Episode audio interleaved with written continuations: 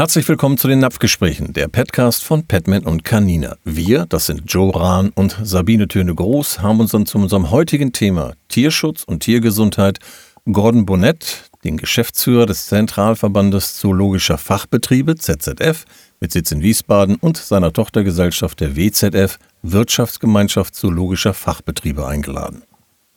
Es gibt aktuelle Geschehen im Bereich des Tierschutzes und der Tiergesundheit, die für unsere Zuhörer sehr wichtig und interessant sind. Wir freuen uns auf dieses Gespräch.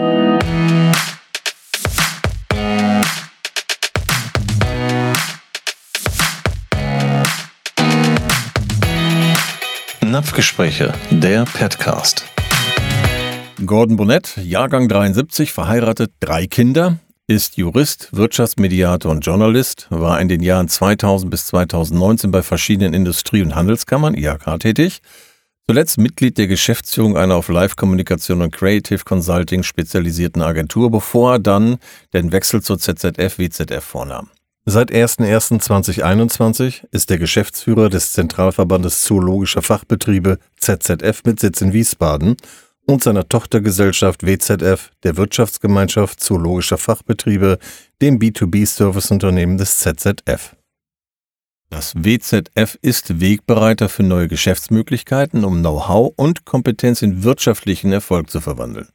In der Geschäftsstelle von ZZF und WZF in Wiesbaden arbeitet ein multiprofessionelles Team mit aktuell 18 Personen zum Nutz der Heimtierbranche.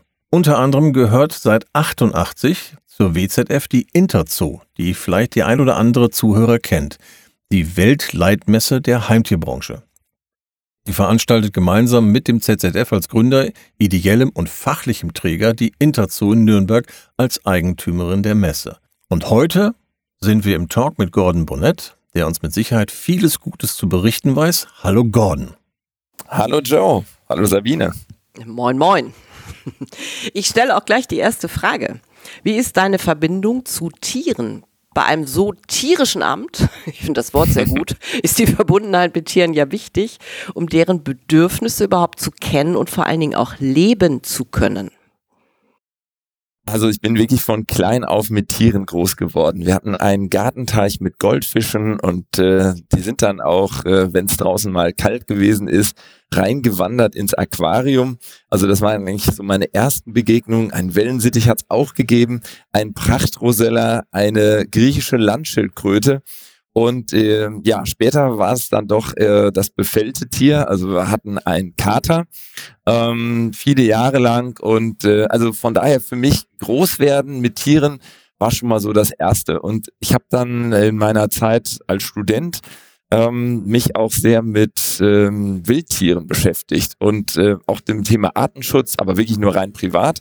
Mhm. Und ich bin also heute, glaube ich, seit 32 Jahren Mitglied im WWF und habe auch schon privat viele Länder bereist und äh, Orang-Utans, äh, Nasenaffen, ähm, Komodo-Warane, alles Mögliche schon an Tieren äh, live erlebt. Wow. Letztes Jahr war ich in Tansania. Also ähm, ich sag mal, die Begeisterung für Tiere war bei mir immer schon sehr groß. Ich hatte aber vor meiner jetzigen Tätigkeit äh, keine Möglichkeit, jetzt meine privaten Interessen auch mit dem äh, beruflichen zu verbinden. Und das gefällt mir hier sehr gut, denn es geht bei uns tatsächlich immer ums Tier. Also äh, wenn wir über Heimtiere reden, äh, dann mögen vielleicht manche äh, als erstes wirklich nur an Hunde und Katzen denken, aber es ist ja wirklich eine große Vielfalt. Und in unserer Branche, ja auch unter den Zoofachhändlern, unter den Züchtern, unterschiedlichen Kreisen, ist wirklich sehr viel Know-how da und äh, wir sind im Austausch mit anderen Verbänden und ich habe da das große Glück, auf absolute Tier- und Naturliebhaber zu stoßen, Menschen mit enormen Kenntnissen ähm, und äh, es gibt auch immer einen engen Draht zu äh, der ja zu den äh, Zoos und äh, den Artenschützern in den Zoos und insofern ja also Tiere begleiten mich, auch wenn ich sagen muss, dass wir im Moment zu Hause kein Heimtier haben. Ähm, Aber aus Liebe dafür, zum Tier, denke ich mal. Ja, ja, abs absolut richtig. Also tatsächlich im Moment ähm, würden wir das gar nicht in unseren Alltag gut integrieren können. Mhm. Ähm, ich habe, äh, naja, drei Kinder zu Hause, die alle so im, naja, pubertierenden Bereich sind oder äh, kurz darauf. Und ähm, naja, da ich beruflich auch sehr viel unterwegs bin, werden wir sehen. Also wann wir wieder ähm, ein Heimtier haben werden. Im Moment ähm, passt es tatsächlich nicht in unsere Situation hinein. Aber wenn ich im Büro bin, das ZZF hier, wir sitzen in wirklich einer sehr, sehr schönen alten Villa, dann habe ich immer Hunde um mich herum, denn wir haben hier drei Bürohunde.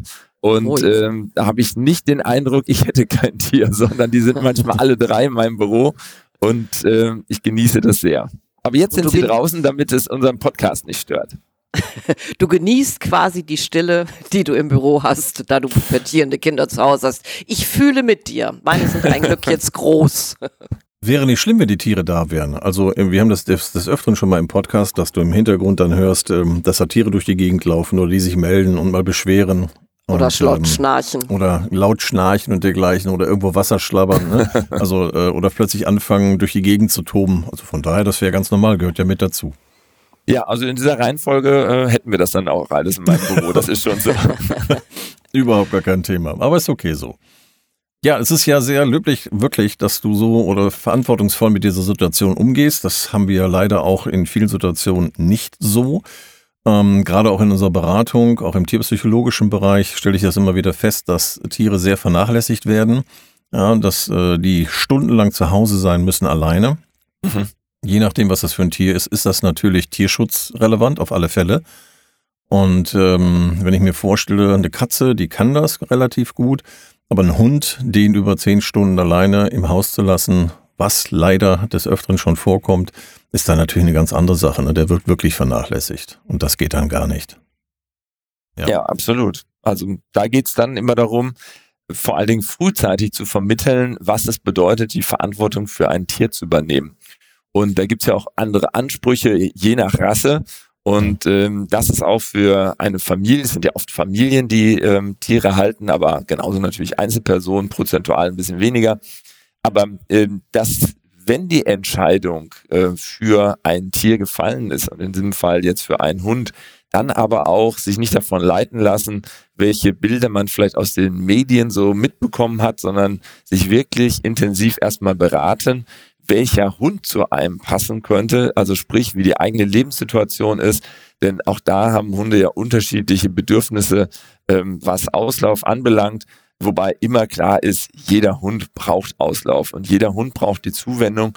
Wer das nicht leisten kann, ähm, für den ähm, ist dann einfach nicht der richtige Zeitpunkt äh, da, um ein, ein Tier, einen Hund zu halten. Absolut. Es ist ja sogar nicht so, dass, die, dass das Tier nur Auslauf braucht, sondern gerade wenn wir den Hund nehmen, der Hund ist ein, hat ein Explor Explorationsbedürfnis. Ja. Ja. Das heißt, der möchte seine Umgebung kennenlernen. Das ist immer auch das, was wir sehen, wenn ein Hund rausgeht. Das erste, was der macht, ist, der ja. steckt seine Nase auf den Boden oder in die Luft. Wittert erstmal, was sind hier für neue Gerüche, oder aber auf dem Boden und guckt, was ist denn da los. Und das ist so dieses Grundsätzliche, was dieses Tier benötigt. Es muss seine Umgebung äh, auf diese Art und Weise, was ihm naturmäßig gegeben ist, natürlich erfahren. Und dann kommt erst die Bewegung dazu, um Stress abzubauen und dergleichen. Ne? Oder von daher ist das unheimlich wichtig. Und wenn das nicht gegeben wird, dann verkümmert genau auch dieses ähm, Bedürfnis im Hund. Und das schafft Unzufriedenheiten. Das ist für viele gar nicht klar. Absolut. Jetzt komme ich mal ganz kurz zurück zu unseren Bürohunden, warum es denen ja. hier auch, glaube ich, bei uns ganz gut geht. Ja. Nämlich in der Tat so, zum einen, ich, sprach davon, wir haben ja vor Jahren eine wirklich sehr, sehr schöne Villa ähm, erworben mit so einem parkähnlichen Grundstück.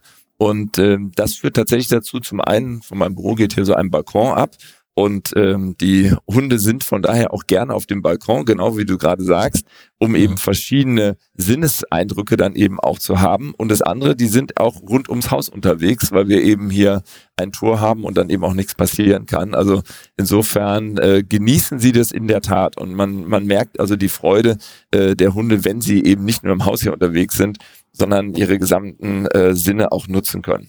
Ja, das schön. ist auch schön. Guck mal, die haben ein Territorium, was sie bewachen. Ne? Darf genau. man ja nicht vergessen. Ne? Äh, das ist ja auch nun mal in, in ihnen drin und äh, das, diese ganzen Bedürfnisse können sie ausleben. Das ist unfassbar gut. Ja, auch, dass sie in, in einer Gemeinschaft sind. Mhm. Nochmal zusätzlich. Ne? Das ist etwas ganz Tolles. Gordon, ähm, du hast diesen Hintergrund mit den Tieren. Du hast ja verschiedene berufliche Hintergründe gehabt. Und jetzt hast du den ZZF kennengelernt. Was war so dieser absolut erste Gedanke, als du dich damit beschäftigt hast, ich gehe zum ZZF? Was war das wirklich, dieser, dieser Hintergrund dabei? Was hat dich bewegt? Also es ist erst einmal eine unglaublich äh, spannende und familiäre Branche, wobei ich zugeben muss, mhm. dass mir das vorher in dieser Tiefe nicht so bewusst war. Es ist ja auch eine emotionale Branche. Ähm, das hat manchmal Vor- und manchmal Nachteile. Also äh, da kochen die Emotionen ähm, bei manchen politischen Dingen dann auch ähm, bei dem einen oder anderen, sage ich mal, zu hoch. Auf der anderen Seite weiß man dann auch sofort, woran man ist. Ja, also es ist sehr viel Leidenschaft in, in unserer Branche zu finden und ähm, ich glaube, das deckt sich ganz gut auch mit, mit meinen Themen. Ähm, ich sag mal ganz schlicht, ich wohne seit vielen Jahren in Wiesbaden und äh, der ZZF, weil er ja kein Halterverband ist, sondern eben für die Branche da ist, ist jetzt in Wiesbaden gar nicht mal so sehr bekannt. Ne? Also wir sind ja als ZZF äh, in der Branche äh, tatsächlich ein Pfund und auch weltweit äh, wirklich einer der Taktgeber. In der Heimtierbranche, ohne Zweifel, nicht nur durch die Interzoo, sondern auch durch unser politisches Engagement weltweit, aber auch auf der europäischen Ebene. Aber in Wiesbaden bekommt man davon nicht viel mit. Aber ich habe ähm, zu dem einen oder anderen hier ähm, aus dem Haus, gerade aus dem Kommunikationsbereich, vorher schon ähm, den Kontakt gehabt und fand das spannend. Und war von daher äh, ganz äh, überrascht oder auch erfreut, als ich äh, mitten in der Pandemie in der Eventagentur arbeitend, wir haben für große DAX-Unternehmen wirklich große Events organisiert und äh, das äh, hat natürlich einen jähen Einbruch bekommen, als die Pandemie da war und man keine großen Events mehr machen konnte, außer eben Digitalveranstaltungen. Und ähm, ja, zu dem Zeitpunkt kam die Anfrage an mich heran, ähm, da wird ein neuer Geschäftsführer gesucht und erstmalig auch jemand, der eben beide Hüte auf hat. Einerseits für den Verband. Der Verband ist derjenige, der sich politisch engagiert, vieles für die Mitglieder tut, aber am Ende natürlich auch Geld ausgibt. Und dann ähm, der Wirtschaftsgemeinschaft, die vom Verband gegründet wurde, äh, die äh, dafür sorgt, dass das Geld wieder reinkommt. Also ähm, äh, tatsächlich dieser wirtschaftliche Blick. Und komme aus einer Familie, ähm, wo eben auch äh, mein Vater äh, war immer selbstständig, meine Schwester hat ein kleines Unternehmen und äh, da gehört es irgendwie so dazu, auch wirtschaftlich tätig zu sein. Und das hat mich immer ein bisschen auch früher in meiner IHK-Arbeit äh, gestört, äh, dass ähm, ich eben als Angestellter dort äh, zwar vieles durchaus auch mitgestalten und bewegen konnte, ähm, aber man war natürlich nie dafür verantwortlich, dass das Geld reinkommt, weil bei der IHK gibt es die gesetzliche Mitgliedschaft und das ist bei uns sicherlich hier was ganz anderes. Wir müssen um die Mitglieder kämpfen. Ja, also jedes Mitglied bei uns ist aus eigener Überzeugung Mitglied oder verlässt den Verband wieder. Und da bin ich auch durchaus stolz, dass wir einen deutlichen Zuwachs jetzt äh, gehabt haben, gerade in den letzten anderthalb Jahren. Und das ist sicherlich, äh, weil gesehen wird, was der Verband auch bewegen kann, wie er informiert und äh, welche Netzwerkformen wir jetzt neu geschaffen haben. Und das andere ist, dass äh, wir eben in der GmbH, vor allen Dingen mit der Interzo, einfach wirtschaftlich agieren und auch weltweit agieren. Wir haben noch Messebeteiligung und äh, unterschiedliche äh, Formate, die wir insgesamt dort äh, eingegangen sind. Und naja, ich sag mal, das Einzige ist, ich habe äh, wirklich sehr viele Termine und bin viel unterwegs. Aber diese beiden Seiten zu haben, Verband auf der einen Seite und äh, diese wirtschaftlichen Aspekte und da im Messegeschäft groß unterwegs zu sein, das finde ich unheimlich spannend. Und wenn einem so eine reizvolle Aufgabe angeboten wird, dann kann man eigentlich gar nicht Nein sagen. Wenn das dann auch noch in der Stadt ist, in der man selber lebt, äh, ist es perfekt. Weil wenn ich nicht unterwegs bin, gehe ich wirklich jeden Morgen 15 Minuten zu Fuß zur Arbeit, 15 Minuten wieder zu Hause, äh, nach Hause und ähm, mittags kommt auch ab und wann mal eins meiner Kinder vorbei und äh, ähm, wir essen hier gemeinsam. Ähm, das ist ganz schön, weil ich eben auch keinen äh, 9-to-5-Job habe, sondern ähm, üblicherweise zwölf Stunden pro Tag unterwegs bin ähm, für, für ZZF und WZF. Das ist sehr schön auch, dass deine Kinder einfach so vorbeikommen können, dass diese Freiheit da ist. Das ist, das ist wirklich familiär, das muss man wirklich sagen. Das hat man ja seltener. Es wird immer mehr, aber ähm, es ist seltener. Jetzt hast du ein Zitat gehabt, ZZF und WZF, WZF verkörpern in ihrem Leitbild zentrale Versprechen, die mir besonders wichtig sind. Verantwortung, mhm. Aufklärung und Mehrwert. Mhm. Und das ist auch so heute das Thema. Äh, zu deinem Amtsantritt hast du auch eine Aussage gemacht, äh, also es war ja 21, im Januar 21, dass du gesprächsoffen in alle Richtungen sein möchtest. Ja. Und dann gab es seinerzeit auch einen, einen Polit-Talk, bei dem der ZZF die Vertreter der Heimtierbranche und akkreditierte Journalisten zur Online-Diskussion mit den tierpolitischen Experten der Bundestagsfraktion einlud. Und mhm. das Thema war das Zusammenleben mit Heimtieren. Wie positioniert sich Ihre Fraktion im Wahljahr? Mhm. Was ist daraus geworden? Also zum einen, ähm, ich war damals ein bisschen überrascht, äh, dass der Verband so etwas noch nicht äh, in dieser Form gemacht hat. Aber für mich gehört der Dialog mit allen politischen Fraktionen einfach zwingend dazu. Ich betone auch mit allen. Das heißt, ähm, ich brauche jetzt gar nicht die einzelnen Fraktionen zu nennen, aber sechs sitzen im Deutschen Bundestag mhm. und ähm, alle sind gewählt und mit allen reden wir, weil wir der Überzeugung sind, oder auch ich bin es insbesondere, dass der Dialog einen einfach weiterführen kann. Also ähm, es ist nicht einfach, Politiker zu sein. Es ist aber sehr einfach, auf Politiker immer einzuhauen und zu sagen, das, was die machen, ist jetzt gerade nicht richtig. Hm, ich hatte eine Zeit lang äh, Einblicke bekommen, weil ich mal für Guido Westerwelle äh, habe arbeiten dürfen. Äh, während meines Studiums hat sich da was ergeben. Ich hatte da mein Praktikum gemacht und habe von daher Einblicke in die Politik bekommen. Und es ist schon extrem anspruchsvoll, wenn man überlegt, über wie viele Dinge ein Politiker oder zu wie vielen Dingen er sich jeden Tag äußern soll. Ähm, und dabei ist gar keine Zeit dafür da, intensiv sich einzuarbeiten. Und hier kommen die Verbände ins Spiel. Im besten Sinne jedenfalls. Wenn ein Verband in der Lage ist, einem Politiker zu sagen, wenn du die Entscheidung triffst, dann hat das aber die und die Folgen. Dann ist es immer noch der Politiker, der nachher seine Hand hebt für oder gegen etwas. Hm? Das ist mhm. die Demokratie und da wollen wir auch gar nicht hinein. Uns ist nur wichtig, dass diese Entscheidung bedacht erfolgt. Also, dass man vorher die Auswirkungen sich klar gemacht hat.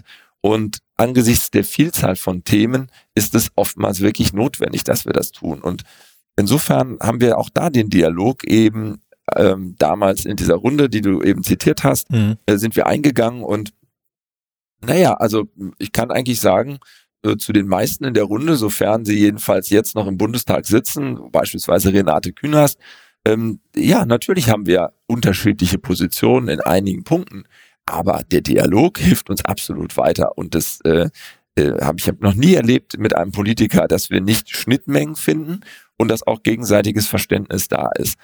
Unabhängig davon, äh, dass man in manchen Fragen halt unterschiedlicher Meinung ist. Dafür gibt es am Ende politische Mehrheiten. Und äh, natürlich ist unser Ziel, wenn wir im Bundestag unterschiedliche Positionen auch sehen, dass, dass eine Mehrheit in unsere Richtung eben erfolgt. Aber äh, da intervenieren wir nicht mehr. Ne? Wir sprechen mit den Einzelnen, bringen unsere Standpunkte unter und äh, setzen dann einfach darauf, dass wir haben inhaltlich überzeugen können. Und, ist das auch der ähm, Grund gewesen? Ist das auch der ja. Grund gewesen, dass Sie jetzt die Eröffnung des Hauptstadtbüros im Haus der Bundespressekonferenz in Berlin mitten im Regierungsviertel angestrebt habt? Also ja, das hat ähm, vor allen Dingen hat es auch ganz praktische Gründe. Ähm, die Termine, insbesondere die ich wahrnehme in Berlin, die haben sich schon gehäuft und ähm, das ist einfach so, wenn man als Politiker in Berlin ähm, meint, einen Termin ausmachen zu können, dann äh, ändert sich das oft, weil äh, sag mal, Bundestagsabgeordnete aus den Ausschüssen, das sind die, die wir vor allen Dingen im Visier haben, äh, in, in für uns relevanten Ausschüssen, ähm, sind dann immer während äh, der Parlamentswochen in Berlin auch am besten anzutreffen, heißt aber gleichzeitig, äh, ja, die Parlamentssitzungen sind nicht immer nur im Zeitplan, sondern da verschiebt sich dann schnell mal was. Und damit man die Zeit wirklich gut nutzen kann, ist so ein Büro in Berlin schon hilfreich. Ja? Also ich äh, war dann manchmal da und hatte dann auch Leerlauf, äh, den man nicht richtig gut nutzen kann. Und das andere ist, ähm, es gibt schon, man muss nicht bei jeder Veranstaltung rumtouren. Also das äh, äh ist wäre auch nicht besonders effizient. Aber es ist schon gut, wenn man auch gesehen wird. Das Haus der Bundespressekonferenz ist für uns sicherlich ein optimaler Standort. Wir haben auf der einen Seite auch unser Magazin ZZA. Da mhm. haben wir besser die Chance, mal mit andere, also auch mal mit Politikern ein Interview bei uns im Büro zu führen. Und das andere ist, äh, dass es die Wege einfach so kurz sind, Ich habe den Kontakt zu anderen äh, ja, Medienhäusern, sind ja alle möglichen äh, großen Medien im Haus der Bundespressekonferenz vertreten. Und da sind dann die Wege auch mal kurzer äh, zu dem einen oder anderen äh, ähm, Magazin oder Tageszeitung. Und es finden ja auch jeden Tag im Haus der Bundespressekonferenz, äh, wie der Name schon sagt, Pressekonferenzen statt. Also man mhm. kann auch rein zufällig den einen oder anderen Politiker dort treffen. Und auch das ähm, ist ähm, dort mit unserer Intention. Also wir haben uns kurze Wege gewünscht und ähm, äh, unser Mitarbeiter ähm, Stefan Hetz, äh, der wissenschaftlicher Fachreferent ist, äh, der aus der Wissenschaft kommt und früher für die Humboldt-Universität auch Lehrbeauftragter war, auch mal äh, Präsident äh, vom VDA, der ähm, ist sowieso in Berlin, arbeitet meistens im Homeoffice und jetzt eben zunehmend dort im Büro und ich bin jeden Monat mindestens für drei, vier Tage in Berlin und äh, schlag dann da jetzt immer im Büro dann äh, meine Zelte auf. Und es funktioniert gut. Natürlich gehört es als Verband dazu, nicht nur eine Stellungnahme zu formulieren, so wie mhm. ich das gerade heute übrigens tue, da kann ich gleich mhm. noch was zu sagen, ja. ähm, sondern es geht immer auch um das Thema Vertrauen. Auch da habe ich wieder den Blick für den Politiker. Ähm, wenn ich jetzt gerade sehe, neues Tierschutzgesetz, äh, der entsprechende, die entsprechende Verbändeanhörung, dann werden ja nicht irgendwie zwei, vier, fünf Verbände gehört, sondern da sind am Ende dann ungefähr 50 Verbände, die gehört werden. Genaue Zahl weiß ich nicht, aber in etwa ist es die Größenordnung. Mhm. Kein Politiker kann sich jetzt mit Namen von 50 Verbänden gleichzeitig befassen. Er kann auch nicht permanent mit allen reden. Aber wenn eine Vertrauensbasis da ist, weil wir erzählen keinen Schmuh, wir sind absolut faktenorientiert. Ja, wir äh, äh dramatisieren nicht, sondern wir haben bei uns sehr viel Know-how aus dem Bereich Wissenschaft, aus dem Bereich Juristerei.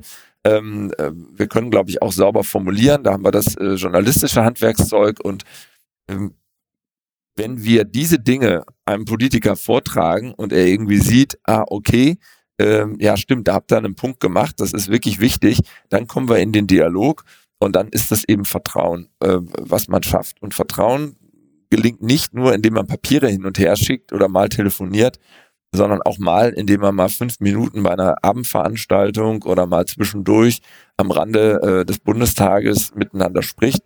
Und da ist natürlich so eine Präsenz in Berlin dann schon hilfreich. Also Definitiv. Eine lange Antwort auf eine kurze ne? Frage. ja, ja, alleine, aber alleine auf die, die, die, die Vertrauensbildung, ne? Wenn ich jetzt jemanden genau. Auge in Auge zusammensetze, einen Kaffee trinke und so weiter und wirklich man sich persönlich kennenlernt und auch die Beweggründe, die, äh, sagen wir auf der einen Seite die persönlichen Beweggründe, auf der anderen Seite die politischen Beweggründe. Ja, dann ist das natürlich wesentlich vertrauensbildender, als nur ein Telefonat zu führen oder irgendwie ein Schriftkram. Ähm, es gibt und ja das, ist bei, das ist bei uns ja? ähm, übrigens auch so. Das ist, glaube ich, kein Geheimnis, was ich verrate, wenn ich sage, hm es ist eigentlich in jeder Bundestagsfraktion am Ende meistens nur eine Person. Manchmal sind es auch zwei, ja. aber zu denen wir diesen vertrauensvollen Kontakt haben. Schreiben tun wir uns mit mehreren. Ja. Aber am Ende sind es meistens nur ein, zwei Personen.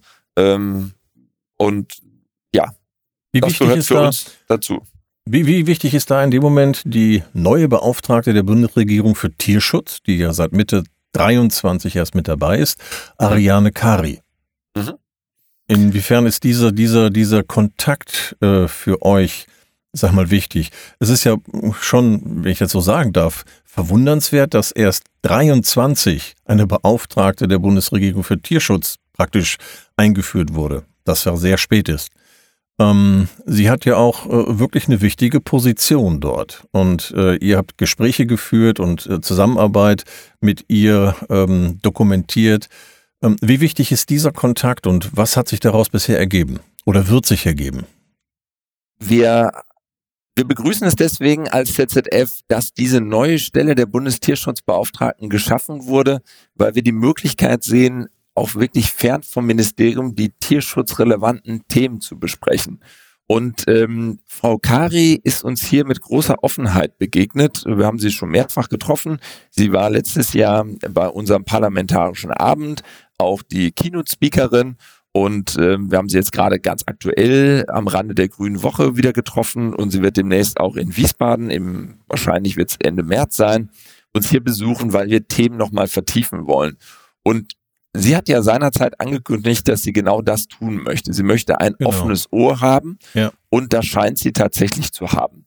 Auch da ist es so, wir sind nicht in jedem einzelnen Thema immer einer Meinung. Also da kann man, ob man eine Kennzeichnungspflicht für Katzen benötigt oder nicht, ähm, da divergiert das mal äh, bei uns. Aber die Richtung stimmt. Denn auch sie ist der Meinung, dass die Heimtierhaltung als solches in Vielfalt bestehen bleiben muss weil nämlich das Halten von Tieren auch einen großen gesellschaftlichen Wert hat. Es hat ja. einen Wert, Tiere, ähm, ne, Menschen übernehmen Verantwortung, aber haben auch einen anderen Bezug zu den Tieren als solches und auch zur Natur. Ja, wenn ich mich gar nicht damit auseinandersetze, merke ich das nicht, ne, was das bedeutet. Ich will gar nicht sagen, dass jeder Vegetarier werden muss, aber es ist schon interessant, dass doch überproportional viele Vegetarier ähm, auch ähm, unter den Tierhaltern vorzufinden sind. Also es bleibt dabei, die Beschäftigung mit dem Tier als solches ähm, ist etwas, ähm, was äh, gut ist für das Tierverständnis. Und ähm, wenn wir gleichzeitig aber schauen, was können wir tun, um das Tierwohl nochmal zu verbessern, dann ist es doch der richtige Weg. Und genau darüber sind wir mit ihr in ein paar Punkten im Gespräch und schauen, wie wir Sachkunde beispielsweise verbessern können, ähm, oh ja. Ihr hattet gleich am Anfang schon mal gesagt, ne, dieses Überlegen, welches ja. Tier überhaupt für einen äh, richtig ist oder in welcher Lebenssituation ich mich befinden muss. Also da gibt's viele Aspekte und da müssen wir schon sagen, äh, sehen wir in ihr eine gute Gesprächspartnerin und sie offenbar auch umgekehrt in uns.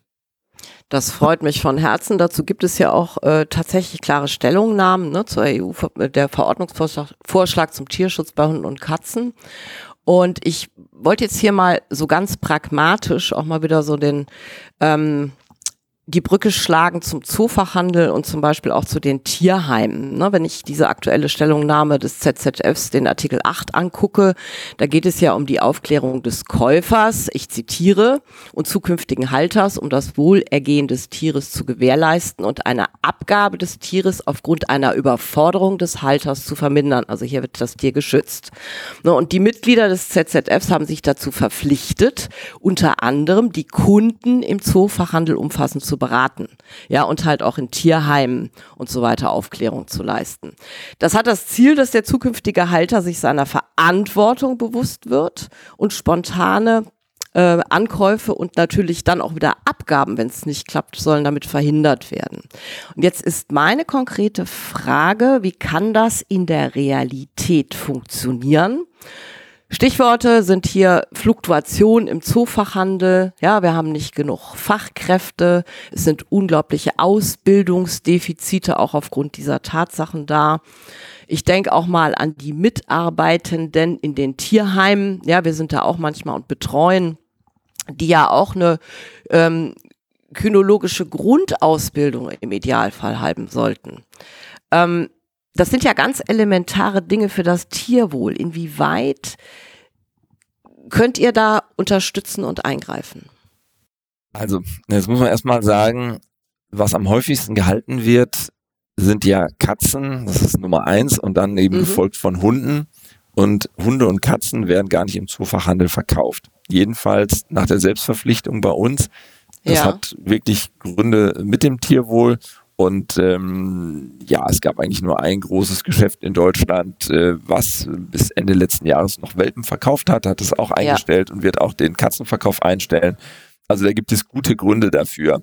Aber gerade bei Hunden und Katzen muss ich einräumen, ist es eigentlich schade, dass wir nicht näher dann dran sind, weil wenn jemand schon das Tier gekauft hat und dann im Zoofachhandel ist, dann äh, kann das, äh, derjenige noch gut beraten werden, keine Frage aber nicht mehr, wenn es um die Anschaffung als solches eben geht.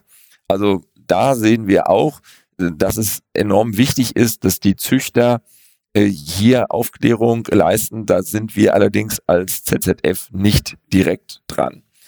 Wo wir dran sind, das sind eben andere Tiere, ähm, die im Zufachhandel nicht überall, aber doch in vielen Geschäften angeboten werden. Und ähm, ja, das sind eben, ob das jetzt Nager sind oder Vögel oder Fische, oder überhaupt der ganze Bereich der Aquaristik und natürlich Reptilien, Terroristik, ähm, äh, Vogelspinnen, wie auch immer. Ähm, da gibt es ja unterschiedliche Fans von den Tieren. Äh, übrigens dann auch gerade im Bereich Terroristik äh, Menschen, die sich unglaublich äh, erst wirklich informiert haben, bevor sie äh, eben Erwägungen ziehen, sich dieses Tier ähm, ja zu kaufen und sich um dieses Tier zu kümmern. Und äh, die haben teilweise absolute Spezialfragen. Ne? Aber es gibt unterschiedliche. Ne? Es gibt auch Personen, ähm, die im Zoofachgeschäft äh, dann eine Vorstellung haben und erfahren dann, ja, also beispielsweise der Wellensittich ist in Paarhaltung nur abzugeben und muss als Paar gehalten werden. Und sagen manche, oh nee, das ist mir vielleicht dann doch zu aufwendig. Und dann ist es auch richtig. Dann ist das Ergebnis eben, dass dann eben der, der Kauf äh, der Wellensittiche dann eben doch vielleicht nicht in Frage kommt. Vielleicht ist es aber ein anderes Tier. Diese Aufklärung ist enorm wichtig und muss auch geleistet werden im Zoofachhandel. Aber du hast natürlich gerade Dinge angesprochen, ist, ne, wie kann das vonstatten gehen? Ne? Wie funktioniert das mit dem Thema Fluktuation? Ich muss dazu auch sagen, dass im Zoofachhandel jetzt ja nicht ausgebildete Wissenschaftler überwiegend äh, äh, jetzt die Kunden beraten, ähm, sondern angelernte Mitarbeiter. Wir bieten deswegen einiges an im Bereich äh, der Vermittlung von Sachkunde. Ähm, auch der BNA tut das beispielsweise oder auch für äh, fachspezifische Dinge äh, andere Verbände, DGHT. Ähm, aber äh, das ist schon enorm entscheidend, dass diese Beratungsqualität dann auch da ist, damit man eben weiß, worauf man sich einlässt. Darüber hinaus werden eben Informationen, auch verpflichtend ist es, äh, weitergegeben an den Tierkäufer. Also ich sag mal, das System, was wir im Zoofachhandel haben, ist sicherlich noch ausbaufähig und äh, auch verbesserungswürdig. Aber es ist immerhin ein äh, sehr gutes System der Beratung, was wir hier haben. Im Gegensatz dazu finden allerdings viele Tierkäufe auch ähm, im Internet statt. Und Absolut, ja. Das ist eine größere Schwierigkeit, weil diese Art der Beratung find, ist dann dort nicht. Dazu kommt, dass eben Tiere nicht immer äh, hinreichend äh, geimpft sind und äh, oder falsche Angaben gemacht wurden. Das kann man sich ähm, als Zoofachgeschäft überhaupt nicht leisten und passt auch nicht zu deren Intention. Also das heißt, da äh, bekomme ich äh, bei denjenigen, die jedenfalls im Z, äh, ZZF organisiert sind, kann ich das zusagen ähm, äh, da bekommt man eben vernünftige Tiere, ja, die eben auch ähm, entsprechend untersucht wurden, geimpft wurden und so weiter. Also äh, sprich, äh, der, das größere Thema ist in der Tat ähm, der Onlinehandel und äh, da soll das neue Tierschutzgesetz aber auch äh, endlich, muss man sagen, Verbesserungen äh, hier einbringen, die wir schon seit langem fordern. Es noch eins zum Thema, aber Fach, ja. ja. eins äh, vielleicht gerade noch zum ja. Thema Fachkräftemangel als solches. Mhm. Ähm, wir versuchen natürlich schon auch junge Leuten zu zeigen, äh, wie toll es ist, gerade eben sich äh, in der Beratung mit Tieren zu beschäftigen und äh, warum äh, das eine coole Sache ist, im Zoofachhandel zu arbeiten. Wir haben dazu äh, aktuelle Videos auch gemacht, äh, die über die üblichen Kanäle jetzt am neuesten auch über TikTok laufen und ähm, wo man ja, mit so einem gewissen Augenzwinkern vermittelt, was im Zoofachhandel ist und ähm, warum das eben ein unglaublich spannender Beruf ist. Das quittiere ich jetzt mal mit einem cool. Ja. Ich habe das Video gesehen, also ich finde es cool, muss ich wirklich sagen. Habt ihr gut hast, gemacht, hast, das ist eine gute Idee. Kennt ihr beide Videos? Also einmal das äh, nachts mit dem Einbrecher und dann noch ja. das andere. Ja, okay. Nachts mit also, dem Einbrecher, das habe ich gesehen, das finde ich cool. Das ja. andere habe ich noch nicht gesehen, aber guckt euch das einfach an, sucht danach im Internet. Aber meine Frage ist Verkehr, ins Verkehr bringen von, von Welpen äh, übers Internet. Äh, es geht ja auch um Kennzeichnungspflicht. Ähm, genauso auch äh, Auslandshunde, die von, von, vom Ausland hierher kommen ähm, ist für uns immer wieder ein Problem. Das haben wir in der Beratung, das habe ich in der tierpsychologischen Geschichte und das haben wir auch in der Ernährungsberatung, dass auf der einen Seite habe ich Tiere mit dabei, die äh, schon teilweise sehr starke psychische Schäden mitbringen, schon als junges Tier, ne, von dem, was sie alles erlebt haben. Ähm, dann sind sie teilweise halt auch wild gezüchtet worden. Man weiß nichts über den Hintergrund der, der, der Elternschaft. Und mhm. wir merken, dass sie sehr viele Krankheiten mit reinbringen. Vor allen Dingen auch Magen-Darm-Erkrankungen. Ähm, die leben teilweise in einem anderen Land, haben dort andere bakterielle Zusammensetzungen dessen, was sie im, in der Umwelt aufnehmen, kommen hier rüber und dann sind hier die neuen Halter komplett überfordert. Auf der einen Seite mit dem Verhalten der Tiere und auf der anderen Seite auch mit der Ernährung der Tiere. Das ja, sprengt die, die Leitung, damit, ja. Die gehen damit in den Zoofachhandel und auch der ist da in dem Fall komplett überfordert. Ähm, die Kennzeichnungspflicht, wie, wie, wie muss ich mir das vorstellen? Gibt es da schon eine Lösung fürs Internet oder für diese Verkäufer über die deutschen Grenzen hinweg und übers Internet? Also was jetzt äh, das neue Tierschutzgesetz betrifft, ich wir haben äh, einen Entwurf, also muss dazu sagen, es gibt eine Verbändeanhörung äh, dazu und wir haben jetzt äh, die Möglichkeit bis zum 1. März spätestens unsere Stellungnahme abzugeben. Mhm. Und ähm, insofern, äh, das liegt uns jetzt seit gestern Nachmittag, Viertel nach fünf vor. Ist das und, das Aktuelle, äh, was du sagtest vorhin? Das ist top aktuell, okay. ja. Also aktueller geht, glaube ich, kaum. Ja. Und ähm, äh, da gibt es jetzt endlich eben auch einen Entwurf zu den Regelungen dort äh, des Onlinehandels. Und das Entscheidende ist erstmal, dass überhaupt nachvollziehbar ist, ähm, wer äh, der Verkäufer ist. Ne? Also weil mhm. äh, doch äh, viele ähm, gewerbliche Verkäufer dann das scheinbar als Privatverkäufer tun und in der Tat äh, benötigt es auch Angaben äh, oder konkrete Angaben zu dem jeweiligen Tier, ne? was im Moment jetzt nicht der Fall ist. Also mhm. ähm, ich kann noch nicht alle Dinge jetzt hier im Detail aufführen, weil das ist jetzt auch ein äh, über 70-seitiges Papier. Aber das ähm, Wichtigste. Und führt jetzt, führt jetzt letztlich auch zu weit, aber sprich, Änderungen hier im Onlinehandel sind wichtig. Da ist zum Beispiel auch nochmal ganz klar, dass die Übergabe, der Verkauf von Tieren im öffentlichen Raum untersagt wird. Ne, also das heißt, der, ne, was ja wirklich, äh, sag mal, das ist eines der, der ärgerlichsten Dinge überhaupt, nämlich der illegale Verkauf von Welpen. Ähm, wirklich äh, Welpen, die der, dem Muttertier oft viel zu früh auch entrissen wurden Absolut. und dann über den Koffer äh, verkauft wurden. Also mhm. da haben wir wirklich äh, äh, grauenhafte Dinge, das ist völlig richtig, während der Pandemie erlebt. Ähm, und äh, jetzt hier auch eine gesetzliche Regelung zu finden, was es den Behörden vereinfacht, dann ja auch einzuschreiten. Ne? Es bleibt dabei, es wird immer Formen der Illegalität geben, aber hier auch schon bei dem ersten Anfangsverdacht auch klar einschreiten zu können. Äh, da soll das Gesetz eben auch mithelfen. Und ähm, ja, man muss bei allen Regelungen nur immer eins bedenken. Also wenn wir auch über Kennzeichnungspflichten äh, von Tieren reden, ähm, ich kann gesetzgeberisch alles Mögliche fordern. Ich muss nachher aber vor allen Dingen auch mich um den Verzug kümmern. Also ich muss das auch überprüfen können. Bei den Hunden ist das ganz gut geregelt, ähm, weil ich äh, bei den Hunden ja insgesamt schon, ähm, ne, Hunde sind üblicherweise zwar kommunales Recht, aber sind steuerpflichtig, äh, ja. werden ganz anders erfasst. Äh, wir haben die Hundeschutzverordnung, ähm, seitdem wir, also ist ja auch noch nicht so lange in Kraft. Also da sind viele Dinge geregelt. Bei Katzen sieht es anders aus.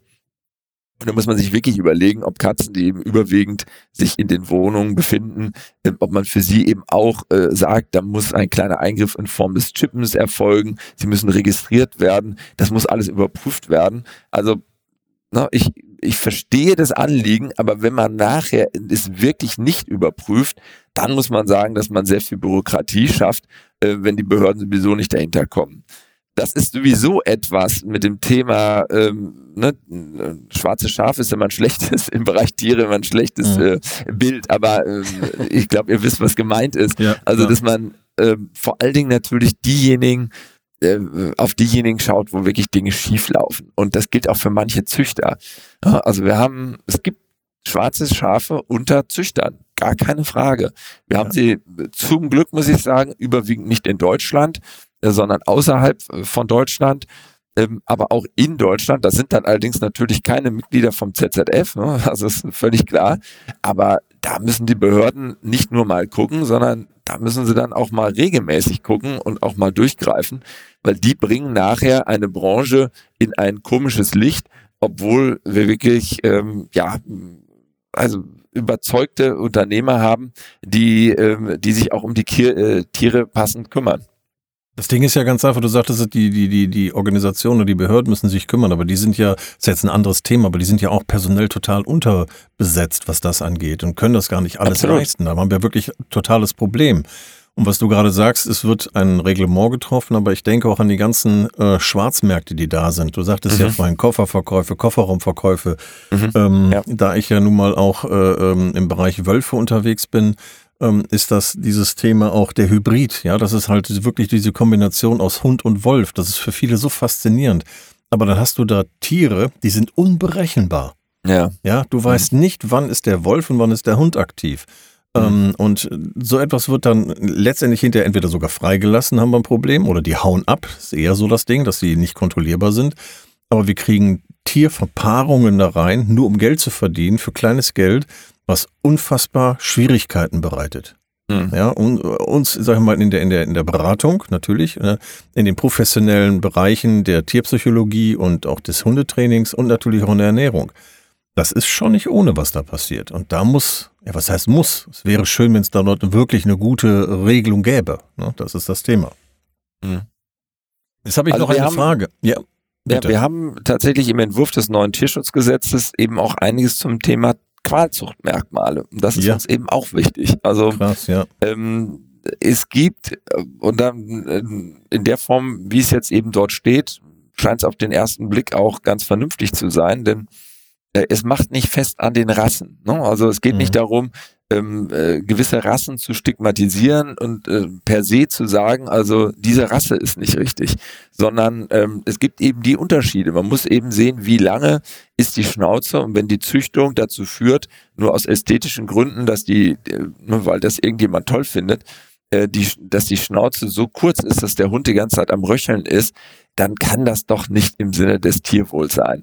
Und äh, insofern hat man diese Merkmale jetzt auch endlich mal definiert. Das fordern mhm. wir auch schon seit langem, damit man hier stärker sagen kann, also diese Qualzuchtmerkmale wollen wir nicht. Das heißt, ein Tier, was so gezüchtet wird, dass es nachher eins dieser Qualzuchtmerkmale aufweist, ähm, ja, das ist eben tierschutzfriedlich, das ist ein Verstoß gegen das Tierschutzgesetzes und äh, das finden wir eben auch richtig. Aber es gibt so schön. Also es ist übrigens nicht nur ein Thema bei Hunden oder bei Katzen, sondern es gibt auch die Thematik äh, bei äh, ja bei gewissen Vögeln, Fischen, Schlangen. Also insofern äh, für uns auch immer ein ein großes Unverständnis, denn es gibt wundervolle Züchtungen, die diese Merkmale nicht haben und es gibt auch oft die die natürliche Ausprägung, sind auch wunderschöne Tiere oder tolle Tiere. Also ähm, da gibt es auch manchen, äh, ich sag mal, Modetrend, der wirklich nicht mit dem Tierwohl in Einklang zu bringen ist. Und das ist gut, dass das auch anders geregelt wird.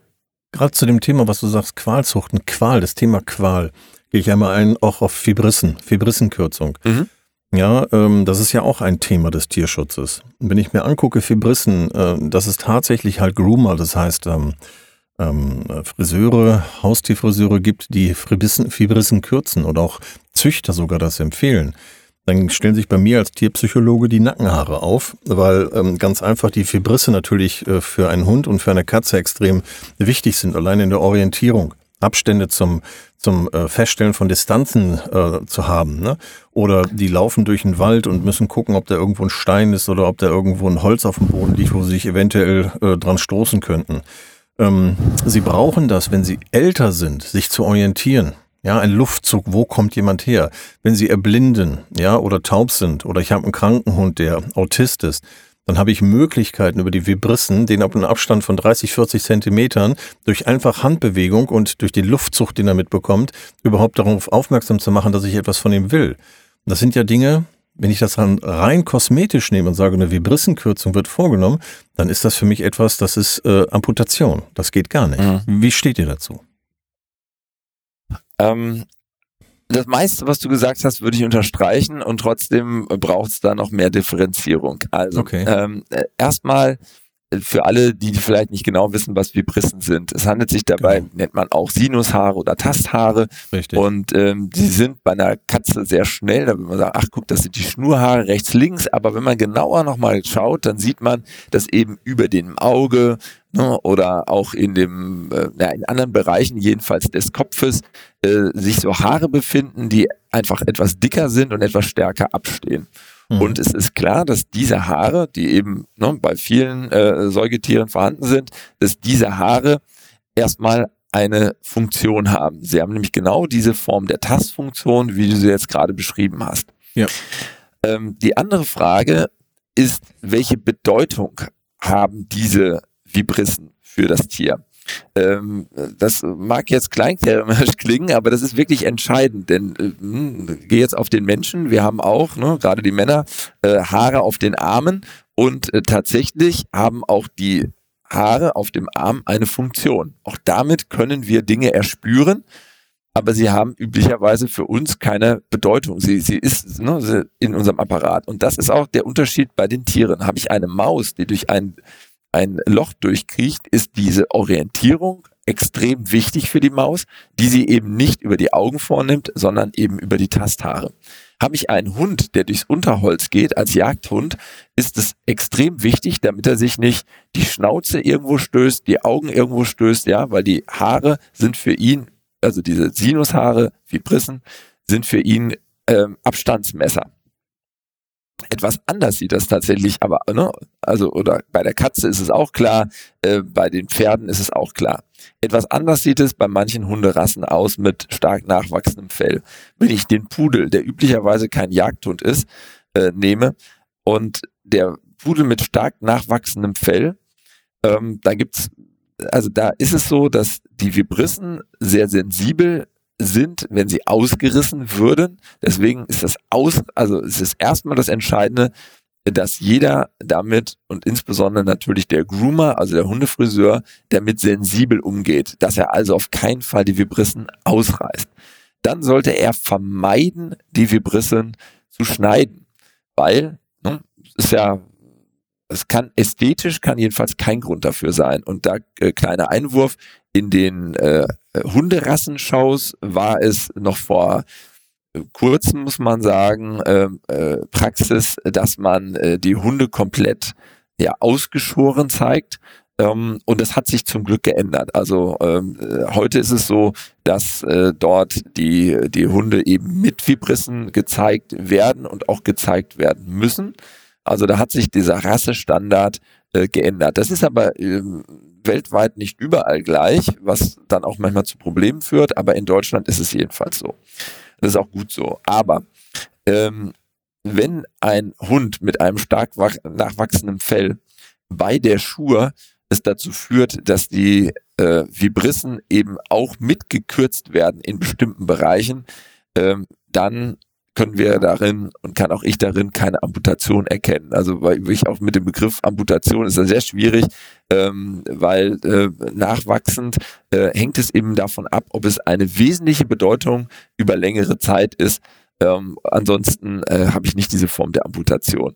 Ähm, auch da kann ich aber sagen, dass ähm, wir beispielsweise da im Dialog mit der Bundestierschutzbeauftragten stehen und ähm, sie, das, sie sagt, also sie, sie begrüßt es absolut, dass wir, die bei uns organisierten Groomer, was leider nur ein kleiner Teil ist, wir haben, ja, wir haben 100 Groomer, die Mitglied im ZZF sind, von, wir können es nicht genau sagen, aber mindestens 3000 bis 5000 Groomern in Deutschland, wenn nicht sogar mehr. Mhm. Und ähm, das heißt, nur ein kleiner Teil ist bei uns organisiert. Und es wird absolut begrüßt, dass wir ähm, auch hier aufklären und sensibilisieren, äh, dass eben mit den Vibrissen sehr sorgsam umgegangen werden muss und dass sie nicht keinesfalls ausgerissen werden dürfen, äh, es auch zu vermeiden ist, sie zu schneiden.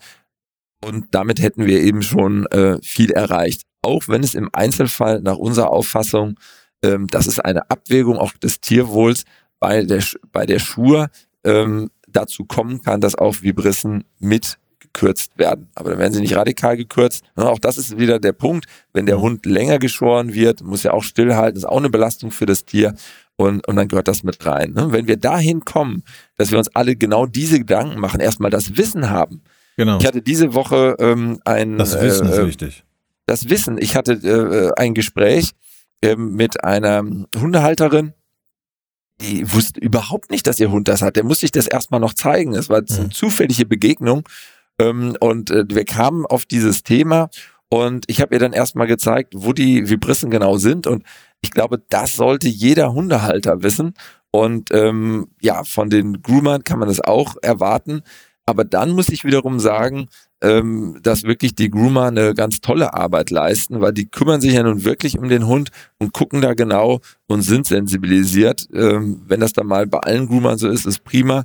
Aber ähm, ich kann sagen, äh, bei uns, äh, die, die im ZZF organisierten, äh, wir sagen dann auch, wir sind die Guten, also wir sind wirklich diejenigen, ähm, die das Tierwohl da im Blick haben und immer gucken, wie wir alle Dinge unter einen Hut und in Einklang bringen können. Super. Herzlichen Dank für diese Beantwortung. Ähm, für viele bringt das natürlich Klarheit. Übrigens, Vibrissen fallen auch mal aus und wachsen ganz normal nach. Also das ist auch, gehört auch noch mit dazu.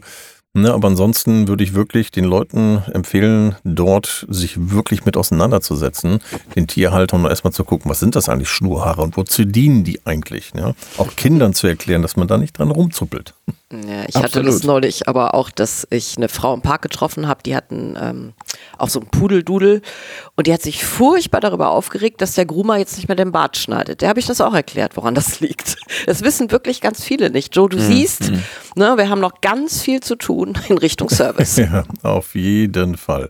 Ja, wir sind eigentlich zum, am Ende unseres Gespräches für heute auf jeden Fall. Es gibt mit Sicherheit noch interessante Themen in der, in der nahen Zukunft, wo wir dich mit Sicherheit nochmal nachfragen und sagen, bitte komm doch nochmal zu uns ins Gespräch. Wir möchten gerne noch ein bisschen was wissen. Aber etwas, was dich betrifft, das habe ich dann jetzt aktuell erst gesehen, ähm, dass du dir aufgerufen hast, und zwar zur Parlamentswahl für die IHK. Erzähl da doch was. Du möchtest ähm, etwas dort übernehmen, du möchtest ein Amt übernehmen. Ja, äh, das sind, also in Deutschland gibt es ja Industrie- und Handelskammern und das eben auch hier in Wiesbaden und ich kandidiere für die IHK, ähm, weil ich es einfach ja wichtig finde, dass man sich mit äh, mit seinem äh, wirtschaftlichen Sachverstand hier auch einbringt, also nicht nur mal Politik äh, meckert, sondern eben auch hier in dem Gremium, äh, dem ja sogenannten Parlament der Wirtschaft, äh, seine Punkte einbringt und ähm, ja da stelle ich mich ganz aktuell einfach hier zur Wahl. Also wie ich das überhaupt finde, äh, es ist eben leicht, äh, über etwas zu meckern. Und es ist nicht immer äh, ganz so leicht, auch äh, für Veränderungen einzutreten. Und die IHK hat dann eben auch Arbeitskreise. Es ist ein überschaubares äh, Ehrenamt, äh, wenn ich denn gewählt werde, was den, äh, was die Zeit anbelangt. Ähm, aber man, man zeigt dann eben auch vor Ort mal Flagge und äh, äh, ja, setzt sich für die Belange der Stadt, aber eben auch für wirtschaftliche Rahmenbedingungen ein, die eben passen. Und wenn ich auf diesem Weg auch gleichzeitig noch die Gelegenheit habe, äh, den ein oder anderen künftig äh, in diesem Parlament der Wirtschaft über Tierschutzthemen und tierrelevante Themen aufklären zu können, dann freut mich das auch. Das unterstützt aber eigentlich nur eins, deine Aussage, offen in alle Richtungen. Das ist ja das, was äh, du gesagt hattest äh, zum Amtsantritt, dass du offen sein möchtest in alle Richtungen. Ja, es würde dann hier dementsprechend das ja noch zusätzlich unterstützen. Das stimmt. Ähm, ich habe es auch auf eine Sache direkt bezogen und das gilt für andere mhm. Verbände. Ähm, mhm. Ich bin ja trotz meiner Tieraffinität ein, ähm, naja, Quereinsteiger in die Branche. Ähm, ja. Das heißt, äh, hat eine Menge Vorteile. Ich bringe keinen Ballast mit von irgendwelchen Geschichten, die lange zurückliegen oder so, sondern äh, für mich zählt wirklich nur, kann ich mit Leuten gut zusammenarbeiten, marschieren wir, wenn in dieselbe Richtung. Und insofern haben wir wirklich den Kontakt zu vielen Tierhalterverbänden, wissenschaftlichen Organisationen, Artenschutzverbänden, äh, Tierschutzverbund, was auch immer, ähm, äh, intensiviert. Und ähm, das, das meine ich mit offen in alle Richtungen. Ne? Es kommt mhm. nicht darauf an, immer derselben Meinung zu sein. Die Zielrichtung sollte schon klar sein, ja. Also äh, Tierhaltung und Tierwohl müssen damit einhergehen. Ähm, ich muss nicht mit jeder Tierrechtsorganisation sprechen, obwohl wir das auch tun. Ja? Auch wir haben mit Peter gesprochen ähm, ist auch kein Problem. Ähm, ist aus meiner Sicht eben nur nichts bei rumgekommen. Das ist die andere Seite, ähm, weil mhm. da sind einfach die Vorstellungen äh, äh, so weit auseinanderliegend. Ähm, da fehlt mir dann auch die Seriosität.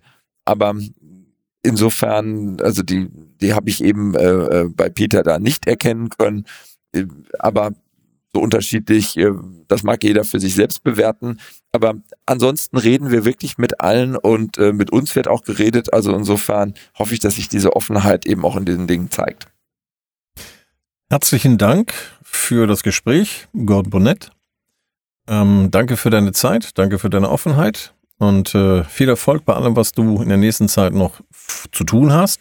Und ich hoffe und freue mich darauf, wenn wir hier noch weiter über andere ja, Themen des ZZF und WZF sprechen können.